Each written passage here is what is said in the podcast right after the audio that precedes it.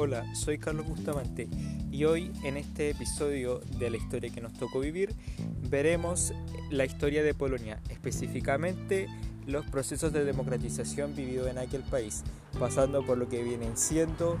eh, factores y gobiernos anteriores que provocan que hoy en día Polonia sea una república democrática.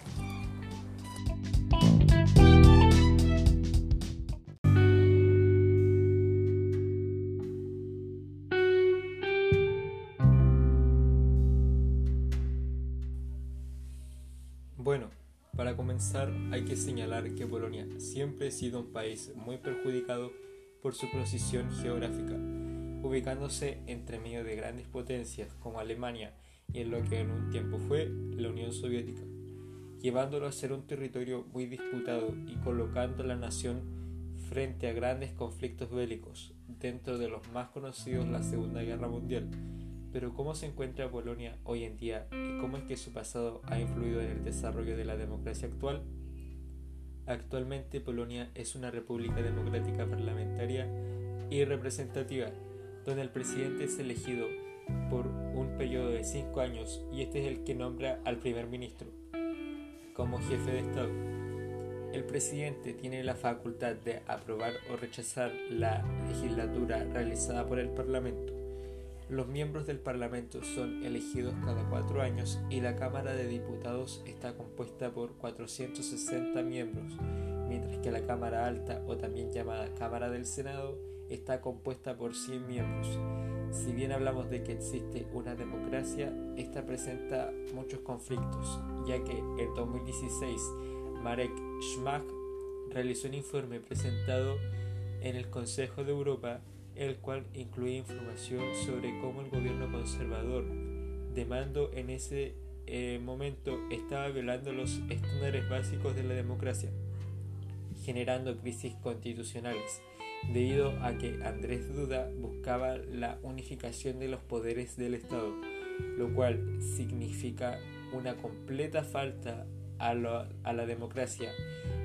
es decir, no puede existir una democracia plena si es que no se respetan algunas reglas básicas de esta. Si bien Polonia ha sido uno de los pocos países postcomunistas que tuvo un triunfo en la democracia, esta se ve amenazada por los gobiernos ultraconservadores que buscan que el poder tanto político, legislativo y judicial lo posea un grupo muy reducido de personas. Es decir, los grupos extremadamente conservaduristas mantienen ideas que en un pasado pusieron a Polonia bajo gobiernos no democráticos. Entonces, ¿cómo habrá sido el gobierno de Polonia en los años anteriores? Para dar unos breves indicios, Polonia fue un país que vivió bajo mucha opresión y un mal gobierno. Además, encontrándose bajo una nula democracia, era dificultoso para la ciudadanía poder participar del ámbito político. Además, la Segunda Guerra Mundial que a pesar de terminar en el año 1945, dejó una serie de consecuencias que perduraron durante décadas. Dentro de las más conocidas, dejar a Polonia bajo el mandato soviético, haciendo de Polonia un país bajo el mandato de militares que no atendían las inquietudes de la ciudadanía, dando lugar a revoluciones, conflictos internos y que el pueblo viviera por un largo periodo bajo el umbral de la pobreza, la miseria y básicamente en malas condiciones.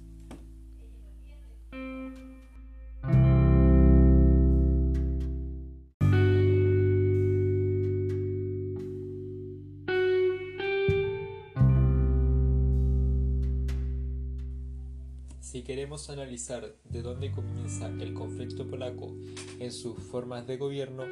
tenemos que dirigirnos a los años de la Segunda Guerra Mundial, donde Polonia había quedado bajo el mandato de la Unión Soviética y Alemania. Y fue hasta el 22 de junio de 1941 cuando Alemania decidió atacar a la Unión Soviética, expulsando a todos los soviéticos del territorio polaco y Polonia quedando a cargo de Adolf Hitler. Luego de la Segunda Guerra Mundial, y la derrota de Alemania, los tres líderes aliados, Roosevelt, Churchill y Stalin, acordaron dejar a Polonia bajo el control soviético, por lo que Polonia quedó bajo el, el mando de los mayores exponentes de la ideología comunista, donde surge un gobierno provisional polaco en Moscú, el cual posteriormente fue transferido a Varsovia y en 1947, tras unas elecciones amañadas, la Cámara Baja del Parlamento polaco eligió como presidente a Bolesław Bierut. No fue hasta 1956 donde hubo un cambio radical, donde tras la revolución Pan y Libertad se nombra a Ladislao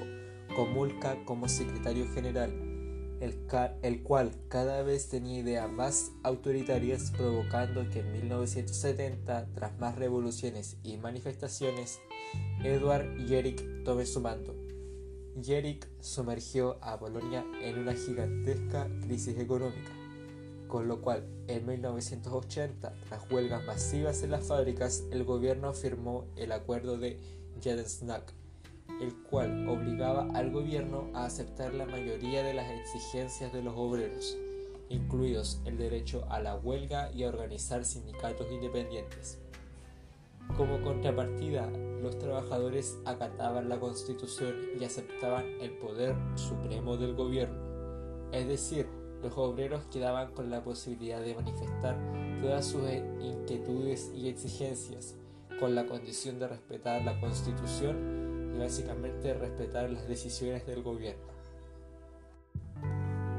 Uno de los personajes más importantes de este periodo fue Lech Walesa, el cual lideró la huelga de Snack y la realización de este acuerdo. Por ello es promulgado como presidente y luego de un año es cambiado por un general. Por ende, Polonia no se encontraba bajo un gobierno sólido, con lo cual existía un cambio de poder constantemente, fuertes crisis económicas y políticas. Por consecuencia de esta inestabilidad, y de que la ciudadanía estaba cansada de encontrarse bajo la influencia comunista y soviética, Jaruzelski el 13 de diciembre de 1981 proclama la ley marcial, la cual prohibía cualquier forma de manifestación, desde marchas hasta pegar carteles, hacer cualquier tipo de encuentros, incluyendo charlas académicas, eventos deportivos, entre otros mientras existía un permanente toque de queda, desde las 10 de la noche hasta las 6 de la mañana. Los tanques ya estaban en las calles, en cada esquina había un puesto de control del ejército y los grupos paramilitares habían sido destinados a las zonas potencialmente más problemáticas. El poder fue cedido al Consejo Militar de Salvación Nacional, un grupo compuesto por oficiales bajo el mando directo de Jaruzelski, es decir, un gobierno totalmente autoritario aumentando la opresión y también que la ciudadanía no tuviera una forma eh, de expresar sus inquietudes y eh, sus molestias.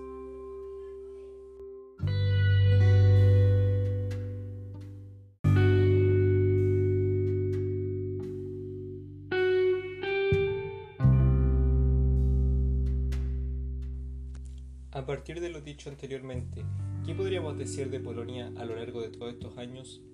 Bueno, Polonia fue un país que sufrió mucho a lo largo de toda su historia, tras conflictos con otros países como lo viene siendo la Segunda Guerra Mundial, o conflictos internos como revoluciones, gobiernos autoritarios y líderes que no satisfacían las necesidades de los ciudadanos. Esto se debe a que no existía una democracia donde los ciudadanos pudiesen tener voz y opinión, si bien se generaban formas de protesta, estas eran reprimidas. Y esto y a esto hay que asociar el factor de que los gobernantes generalmente eran hombres ligados al campo de la milicia y que no tenían muchos conocimientos políticos. Polonia se encontró décadas bajo los regímenes comunistas y al igual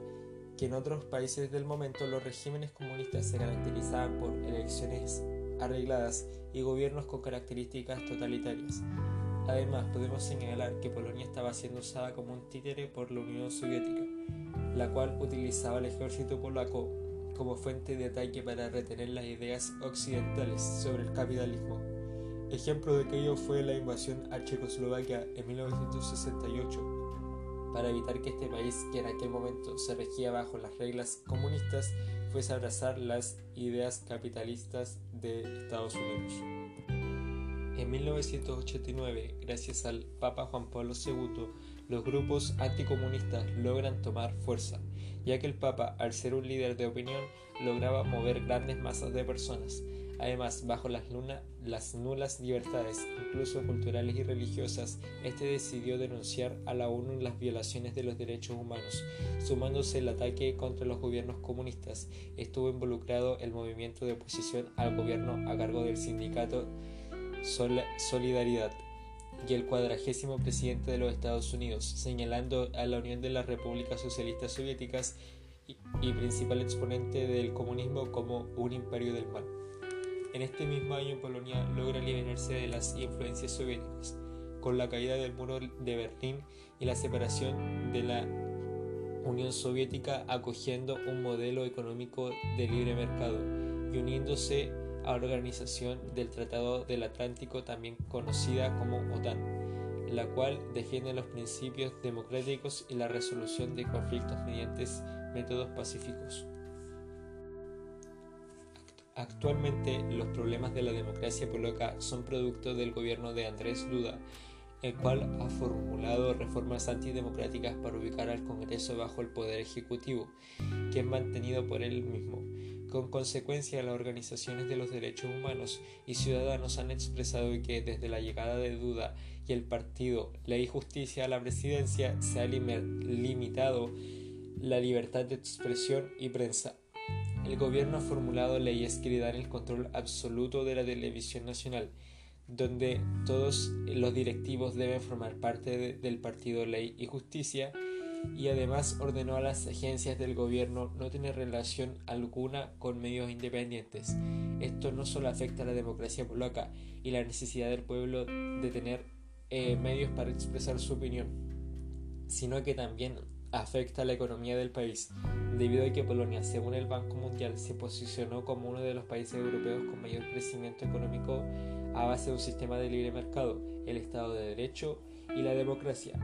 Además, su ingreso a la Unión Europea en 2004 le permitió fortalecer una economía circular y mostrar un gran proceso económico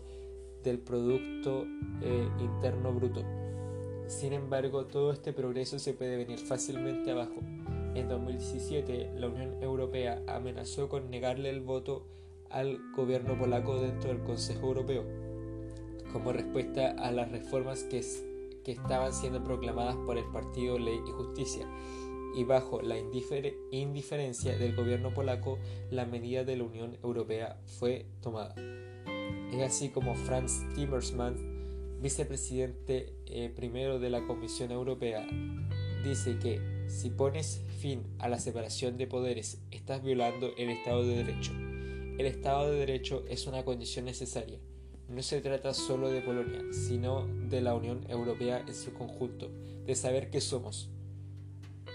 Eh, bueno, con estas palabras eh, podemos deducir que a pesar de este veto de hace cuatro años, el problema polaco eh, continúa. Mientras el partido Ley y Justicia se encuentra en la presidencia amenazando los ideales democráticos y el bienestar de la ciudadanía, ya que aparte de buscar la unificación de los poderes del Estado, es imprescindible para, los para la ciudadanía y para el desarrollo de una nación que exista una democracia fuerte y respetada. Como seres humanos necesitamos participar en el ámbito político, y no solo mediante el voto, sino que también mediante los medios de comunicación masivos, como la televisión, la prensa, manifestaciones, etc. Al fin y al cabo, si esto no es protegido, la única diferencia de la Polonia actual y la Polonia a cargo de la Unión Soviética es que ahora el país es catalogado como democrático. Sin embargo, pareciera que la población aún vive bajo el régimen comunista de décadas atrás, lo cual no solo es pésimo, puesto que es un retroceso para Polonia. Recordar que la democracia es uno de los mejores métodos de, métodos de gobierno que se ha implementado pero esta no sirve en absoluto si solo se, se destina al derecho a voto mientras el gobierno hace un llamado a la censura y a anular la libertad de expresión y pensamiento. Bueno, finalizamos este episodio esperando que a futuro la situación polaca actual mejore y puedan vivir en una eh, democracia plena, justa y respetada. Los invito a seguir escuchando los demás episodios de la historia que nos tocó vivir y observar eh, los procesos de democratización a lo largo de diferentes países.